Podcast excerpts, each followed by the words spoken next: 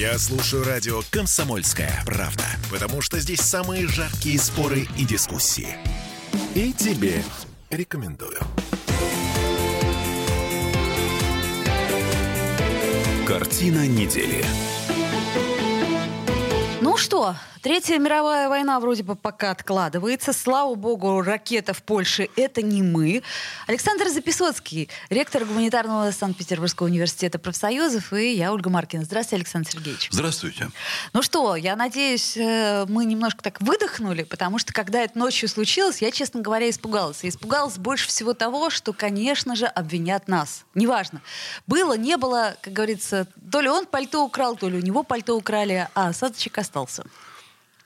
Оля, вы знаете, э, я хочу сказать правду по этому поводу. Она моя локальная правда. У меня примерно 7 тысяч телефонов э, в моем телефонном компьютере. Э, и достаточно много людей, серьезных, авторитетных, занимающих разные высокие позиции в нашем обществе, хотя и рядовых профессоров много, как вы понимаете, таких, как я. Вот. И я вижу, что очень серьезно усиливается мнение в пользу того, что надо бы ударить по Польше, и вообще-то неплохо было бы и с тактическим ядерным оружием. Mm. Люди это, те, которые, от которых я это слышу, публично это не высказывают, э, потому что есть психологический барьер, нас всех воспитывали много лет э, в плане вот все что угодно, только не ядерная война. Да? Но уже зреет мнение у нас в обществе, и оно так основательно вызревает, что применение тактического ядерного оружия по странам типа Польши, я, кстати, лично не сторонник, я о том, что есть объективно, вот, существует такое мнение, очень во многом упростило бы ситуацию в том смысле, что существенная часть Запада потеряла бы агрессивность в плане потерь и даже в плане нанесения ущерба инфраструктурам стран, вовлеченных в эту ситуацию ситуацию. И в плане ущерба для природы, вот это было бы намного лучше. Кстати, когда началась ограниченная операция военная на территории Украины, на Западе э, стали говорить, в том числе и Э, олигархи, ну, не самые знаменитые. Есть такие мини-олигархи, которые давно на Запад уехали с большим капиталом. Но им было бы приятно, если бы акции России на международной арене возросли, и к России стали бы относиться с большим уважением. Говорили о том, что Россия должна реагировать более резко, ну, и задавали вопросы, а почему бы, например, не запустить ракету по Румынии, а потом сказать, ой-ой-ой, извините, мы ошиблись. Но так сказать, чтобы всем было ясно, что вроде бы-то и не ошиблись, а это предупреждение мнения. Такие мнения есть, это надо понимать. И чем дольше будет длиться эта история с Украиной, тем будет больше укрепляться вот это мнение. Потому что э, вот ощущение очень многих такое, что мы сейчас проигрываем не на поле боя и не в реальной экономике, а мы проигрываем в психологии в рамках мирового сообщества. Но вы имеете в виду информационные войны, которые мы все-таки, мягко скажем, пока э, проигрываем, безусловно. Ну да, да, очень мягко скажем. Вот и мне говорят вот так, люди, которые очень внимательно и профессионально следят за событиями. Если бы, например, Россия не оставила Херсон, то было бы существенно иное голосование в Организации Объединенных Наций по тем вопросам, которые были. Если бы Россия не оставила Херсон – то была бы иная результативность двадцатки и было бы совершенно иное коммюнике. И так далее, и так далее. Если бы э, очень многие сейчас следят за тем, уступит Россия или не уступит. Будет Россия вести мягкую политику или Россия будет демонстрировать уверенность и жесткость. Так сейчас, э, по вашему мнению, мы ведем мягкую политику? Э, по моему мнению, вообще-то, вот я подчеркну, я не сторонник, конечно, того, чтобы там запускать ракеты по Польше, тем более с ядерным ядерным оружием. Э, я не сторонник, но я считаю, что Россия ведет слишком мягкую позицию, и Зеленский, например, занимая позицию намного жесткую, он как личность ее не занимает. У него есть такие э, указания от американских Ну хорошо, будем считать, что высказывания его более радикальны, нежели высказывания... Более, безусловно, условно. они более хорошо, радикальны. Так. От этого Украина выигрывает, мобилизуется население, э, более жесткая политика, такая идеологическая, она, э, конечно, работает на пользу Украины. Ну, опять-таки, такую... это информация информационная война, которую они вкладывают в нее э, огромные деньги и технологии, которые Нет, не вкладываем тут мы. еще очень важна решимость. Вот когда Иосиф Виссарионович выступил и сказал «наше дело правое, мы победим», Понимаете, это была формулировка на века. Это мы опять возвращаемся к репрессиям. А, вы, вам слово репрессии очень нравится. Просто Нет. другого варианта я не мы вижу. Мы возвращаемся к защите Родины и общественной позиции. Терпимо предавать Родину или нет? Нужно защищать Родину или нет? Является ли защита Родины долгом или нет? Э, вы называете это репрессией.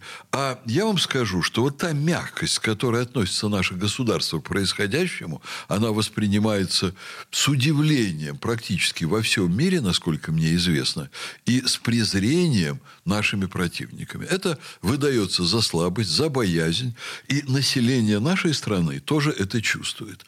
Более того, чувствуют и граждане, а население это одно, а граждане другое. И вот является ли население гражданами, зависит от того, насколько твердую позицию занимает руководство, занимает наша дипломатия. Психологически, я вам должен сказать, что, на мой взгляд, это моя экспертная оценка, вообще сами разговоры даже о переговорах с Зеленским – эти разговоры выглядят как признание нашей слабости, нашей неуверенности. Какое миролюбие, говорят люди – они нас бомбят, они взрывают, они 8 лет гнобят Донбасс, они сожгли в Одессе, на самом деле там э, в Доме профсоюзов считается, что более 140 человек, там официальные цифры пониже.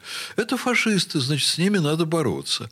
Финляндия находится рядом с нами такая милая, пушистая и так далее. Да там почти в любом киоске, где э, продается печать, можно купить потрясающие журналы, на обложках которых бравый финский парень штыком вспарывает э, российского солдата, ну там где-то в Красной Буденовке, где-то в более современной форме, и обретает колоссальную силу идеологическая точка зрения Финляндии, что Финляндия должна быть великой страной с границами, вот вы вдумаетесь, от Швеции до Урала.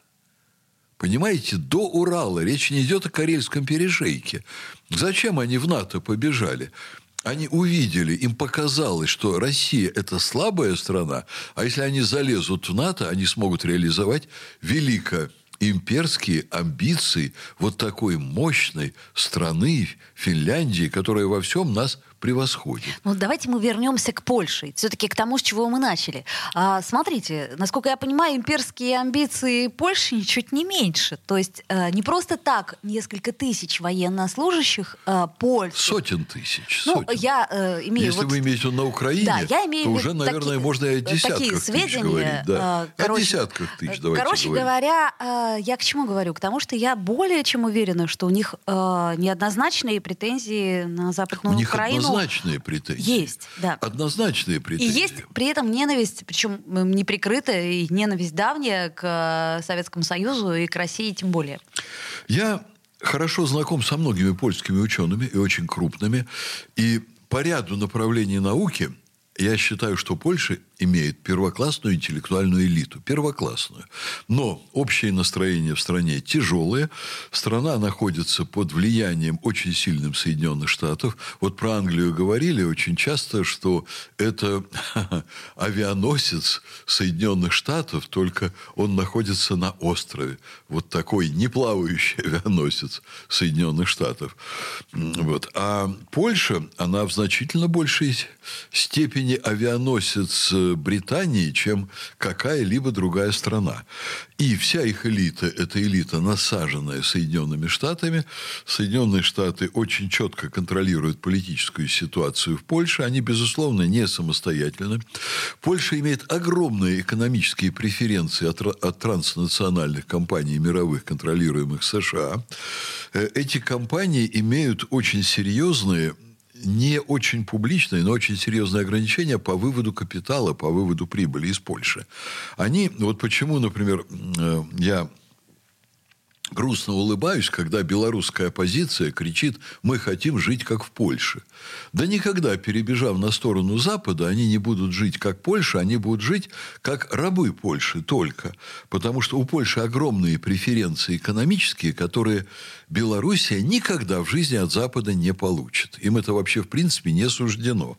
Поэтому примкнуть к Западу для Беларуси означает ну, что-то вроде пути в рабство совершенно реального. Вот потому что э, поляки – это, конечно, прислуга Великобритании. Там есть целые э, поселки, в которых там по 70 тысяч переехавших туда поляков, которые обслуживают практически как чернорабочие крупные индустриальные предприятия Великобритании.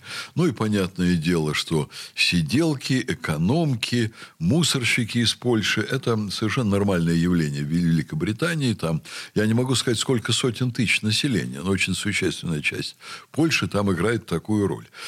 При этом Польша, еще раз подчеркиваю, имеет первоклассную элиту в ряде направлений науки. Это не касается, допустим, технических наук, это не касается оборонной промышленности, но в экономике, в гуманитарных науках это вот так. И настроения по отношению к России разные.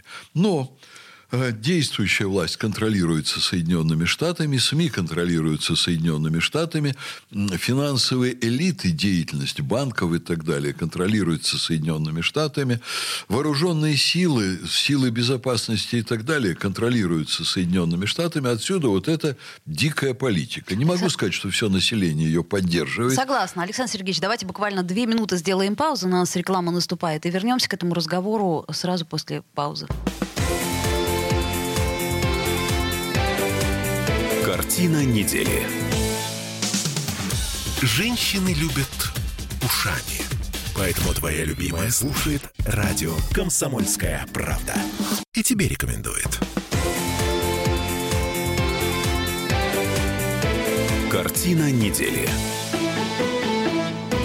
Вновь возвращаемся в эфир для того, чтобы подвести некоторые информационные итоги уходящей недели. Сейчас мы говорим о том, а, что, собственно, произошло в Польше. Точнее, понятно, что это были не российские ракеты, но об общей тенденции. И вот, э, вот какой у меня вопрос. Александр Записоцкий, ректор Санкт-Петербургского гуманитарного университета профсоюзов. Александр Сергеевич, вот скажите, а, по факту вот эта история с ракетой, она э, прошла ведь не без следа, я так понимаю, не без следа для Зеленского, не без следа для отношений между Байденом и Зеленским. Я э, не могу вообще сказать, что между Байденом и Зеленским существуют какие-то отношения. Потому что Зеленский это... Ну вот каждый из нас был в кукольном театре, по крайней мере, в детстве, и представляет себе, что такое марионетка. А Зеленский это актер, нанятый на роль президента, э, в общем-то, значительной страны, играющий сегодня определенную роль и в мировой политике. И Байден, э, ну, поддерживает какие-то отношения с Зеленским, но это к личным отношениям никакого не имеет вообще, эм, но никак не касается личных отношений. И Зеленский не является в какой-либо степени партнером, с которым Байден что-то обсуждает. Байден делает публичные риторические действия, которые поддерживают некую иллюзию правосубъектности Украины. И все. А этой правосубъектности ее реально нет. Там полностью руководит американское посольство и все министерства, как известно, которые и службы такие, как служба там, безопасности Украины, там армия, они все имеют аналогичные теневые профильные службы американские, которые сидят и занимают очень существенную часть центра Киева. И директивы спускают напрямую, там, как экономика должна работать, как армия должна действовать, как служба безопасности должна действовать, как администрация Зеленского должна действовать. То есть это разговор не о политике сейчас, а это разговор о чисто инструментальном технологическом управлении Украины. Все звенья украинской власти, сколь-нибудь существенные, имеют своих дублеров, в лице граждан Соединенных Штатов, которые легально совершенно работают на территории Украины. А Зеленский это актер, конечно, который играет э, независимого субъекта, имеющего мнение, его там отдергивают, он что-то говорит, его опять отдергивают. Это некая игра. Польша то же самое у них э, может быть чуть больше самостоятельность в проведении американской политики, потому что если Зеленскому прямо говорят, что делать, и он согласует все свои публичные выступления, более того, все его окружение – это иностранцы. Это вплоть до охраны. У него там огромная группа охраны э, англосаксонская. У поляков заданы рамки – Полякам понятно, что им надо делать, что им предписано. Конечно, они также получают инструкции, но степень свободы в их реализации намного больше, потому что считается, что они люди более опытные, более квалифицированные, они выращены уже давно в этой англосаксонской системе. Поэтому вот просто немножечко по-другому режиссура осуществляется. Так а кто-нибудь за эти две ракеты извинится? Мне просто интересно. Да ну, слушайте, это такие мелочи. Действительно. Будет им интересно, они извинятся. Вот я вам скажу, что вот как-то незаметно произошла история сейчас. Какое-то там решение принял суд в Голландии по Боингу. Вот это намного... Обвинив Стрелкова. Да, на, намного крупнее на самом деле провокация, намного крупнее история. Э, опять врут, конечно, опять лгут, опять играют в политические игры. Все это вполне имеет свой конец в истории. Это все закончится, и закончится для англосаксов неблагоприятно. Но весь вопрос в том, сколько они еще неприятностей доставят нам. Вот в этом наша проблема. Конечно, ну, упали там какие-то ракеты украинские. А я вам напомню, как в 90-е годы украинцы сбили целый самолет – чуть поменьше, конечно, чем вот этот вот Боинг малазийский, израильский да, самолет. Это мы помним, да, конечно. Да, летел где-то в районе Крыма, ракетой, наверное, там извинились, но никто толком бровью не повел. Там, по-моему, я могу ошибаться, но там примерно человек 70 погибло. Граждан Израиля и граждан России. Ну, подумаешь, там, ну, ракета немножко не туда попала, ну, там маневры провели не очень удачно. А здесь пара польских крестьян, имена которых так и не названы.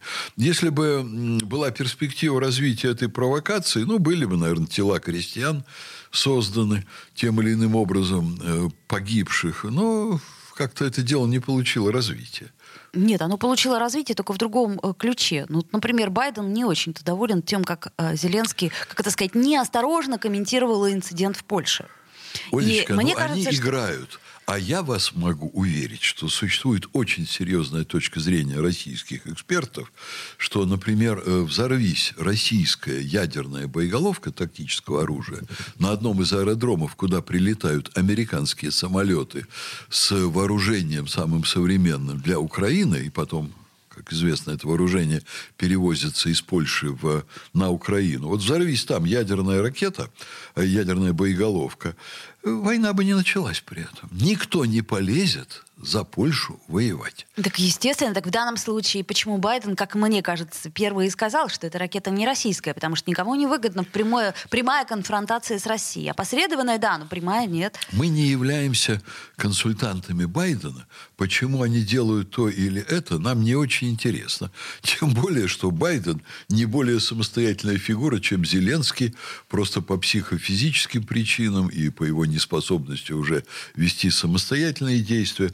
Поэтому вот, честно говоря, ну, мне кажется, что вы журналисты, я тоже чуть-чуть журналист, вот, но вы, журналисты, уделяете слишком много внимания тому, что они сказали. И зачем они это сказали, мы не знаем. Что они при этом думают, мы не знаем. Что думают кукловоды Байдена, мы не знаем. Но они играют там какую-то свою игру. А нам надо делать свое дело. И нам надо добиваться очень серьезных военных успехов. Только военные успехи сейчас – могут спасти будущее России. А каким образом сейчас нам добиваться военных успехов? Всеобщей мобилизации? Я не Суровикин. Э, мне, например, больше нравятся варианты с использованием высокоточного вооружения. Ну, это, понимаете, я готовил себя как военный достаточно давно, уже почти, ну, уже почти 50, до 50 лет прошло с тех пор. Вот. Поэтому для меня наиболее предпочтительны те способы постановки наших врагов на свое место, при которых наши люди, российские люди, наименее страдают и отдают наименьшее количество жизней. При всем при этом надо понимать, я это говорил, я это еще раз скажу, если сегодня Россия не одержит безоговорочную победу на Украине, применив самые серьезные и самые эффективные меры, то через 10-15 лет мы окажемся на месте Украины, и наши дети и наши внуки будут вовлечены в войну с Китаем. Вот это я говорю совершенно определенно и очень серьезно. И предлагаю радиослушателям вот этот тезис просто обдумать. Потому что в 2014 году, когда Запад проводил очередной переворот на Украине, никому не могло прийти в голову, что Украину доведут до войны с Россией. Если мы проиграем в этой истории, если мы будем вести себя очень мягко, очень дружелюбно и очень миролюбиво, то очень скоро мы окажемся инструментом в руках Соединенных Штатов, который будет использован против Китая. Ну что ж, тут трудно поспорить. Э, будем надеяться только то, что, на то, что как-то э, конфликт этот в скорости разрешится что очень маловероятно. Еще раз скажу, это зависит от того, насколько жестко будет себя вести Россия. Потому что сил у России достаточно, вооружений у России достаточно, технологий у России достаточно, но Работает пятая колонна, которая спит и видит, как утащить всю эту историю в переговоры, как спустить на тормозах. Конечно, Крым уже никто не отдаст, но вот как-то бы, вот знаете ли, вот так помягче договориться. Крым-то но... не отдаст, а Херсон-то, видите ли... Да и Херсон должен быть возвращен. Но денацификация Украины немыслима, недостижима без смены правительства Зеленского, без нейтралитета Украины, без ухода Соединенных Штатов и стран НАТО с Украины, там могут остаться только визовые отделы западных посольств. Так может быть нам тогда перестать говорить, что давайте переговоры проведем, давайте переговоры проведем? Я не руковожу страной. Мне вот эти все разговоры про переговоры не нравятся, но, наверное, какая-то есть своя логика у руководства. Предпочитают выглядеть миролюбивой страной. Хотя... Да вот поздно еще уже. Раз, еще поздно. раз. По, да не совсем поздно, но по моим ощущениям, вот это миролюбие и отсутствие четкости и решительности нам очень сильно вредит на мировой арене. Вы знаете, я вот сейчас напомню нашим, не вернее, ну, я даже не знаю, может быть, правильно сказать, напомню нашим радиослушателям времена Советского Союза, когда у нас появилось много автомобилей. Вот у меня когда-то были «Жигули», «семерка», это была очень престижная машина. Я на ней ездил на юг вот, и заканчивал э, в Адлерском районе города Сочи написание кандидатской о дискотеках. И заодно проводил дискотеки. У меня была бригада. И вот приехал профессиональный водитель из Петербурга, который сел за руль машины, и мы поехали. И вдруг я вижу, что он там водит – а там Грузия рядом, там Абхазия, водят автомобиль. Он стал очень резко вести машину. И все вокруг него вдруг присмирели. А-а-а. Он говорит, да у всех же дорогие автомобили. Если тут вести машину решительно, то они не будут наглеть. Интересная вот мысль. Это Александр Записоцкий. Э, давайте сделаем паузу, после нее вернемся, продолжим подводить итоги недели. Картина недели.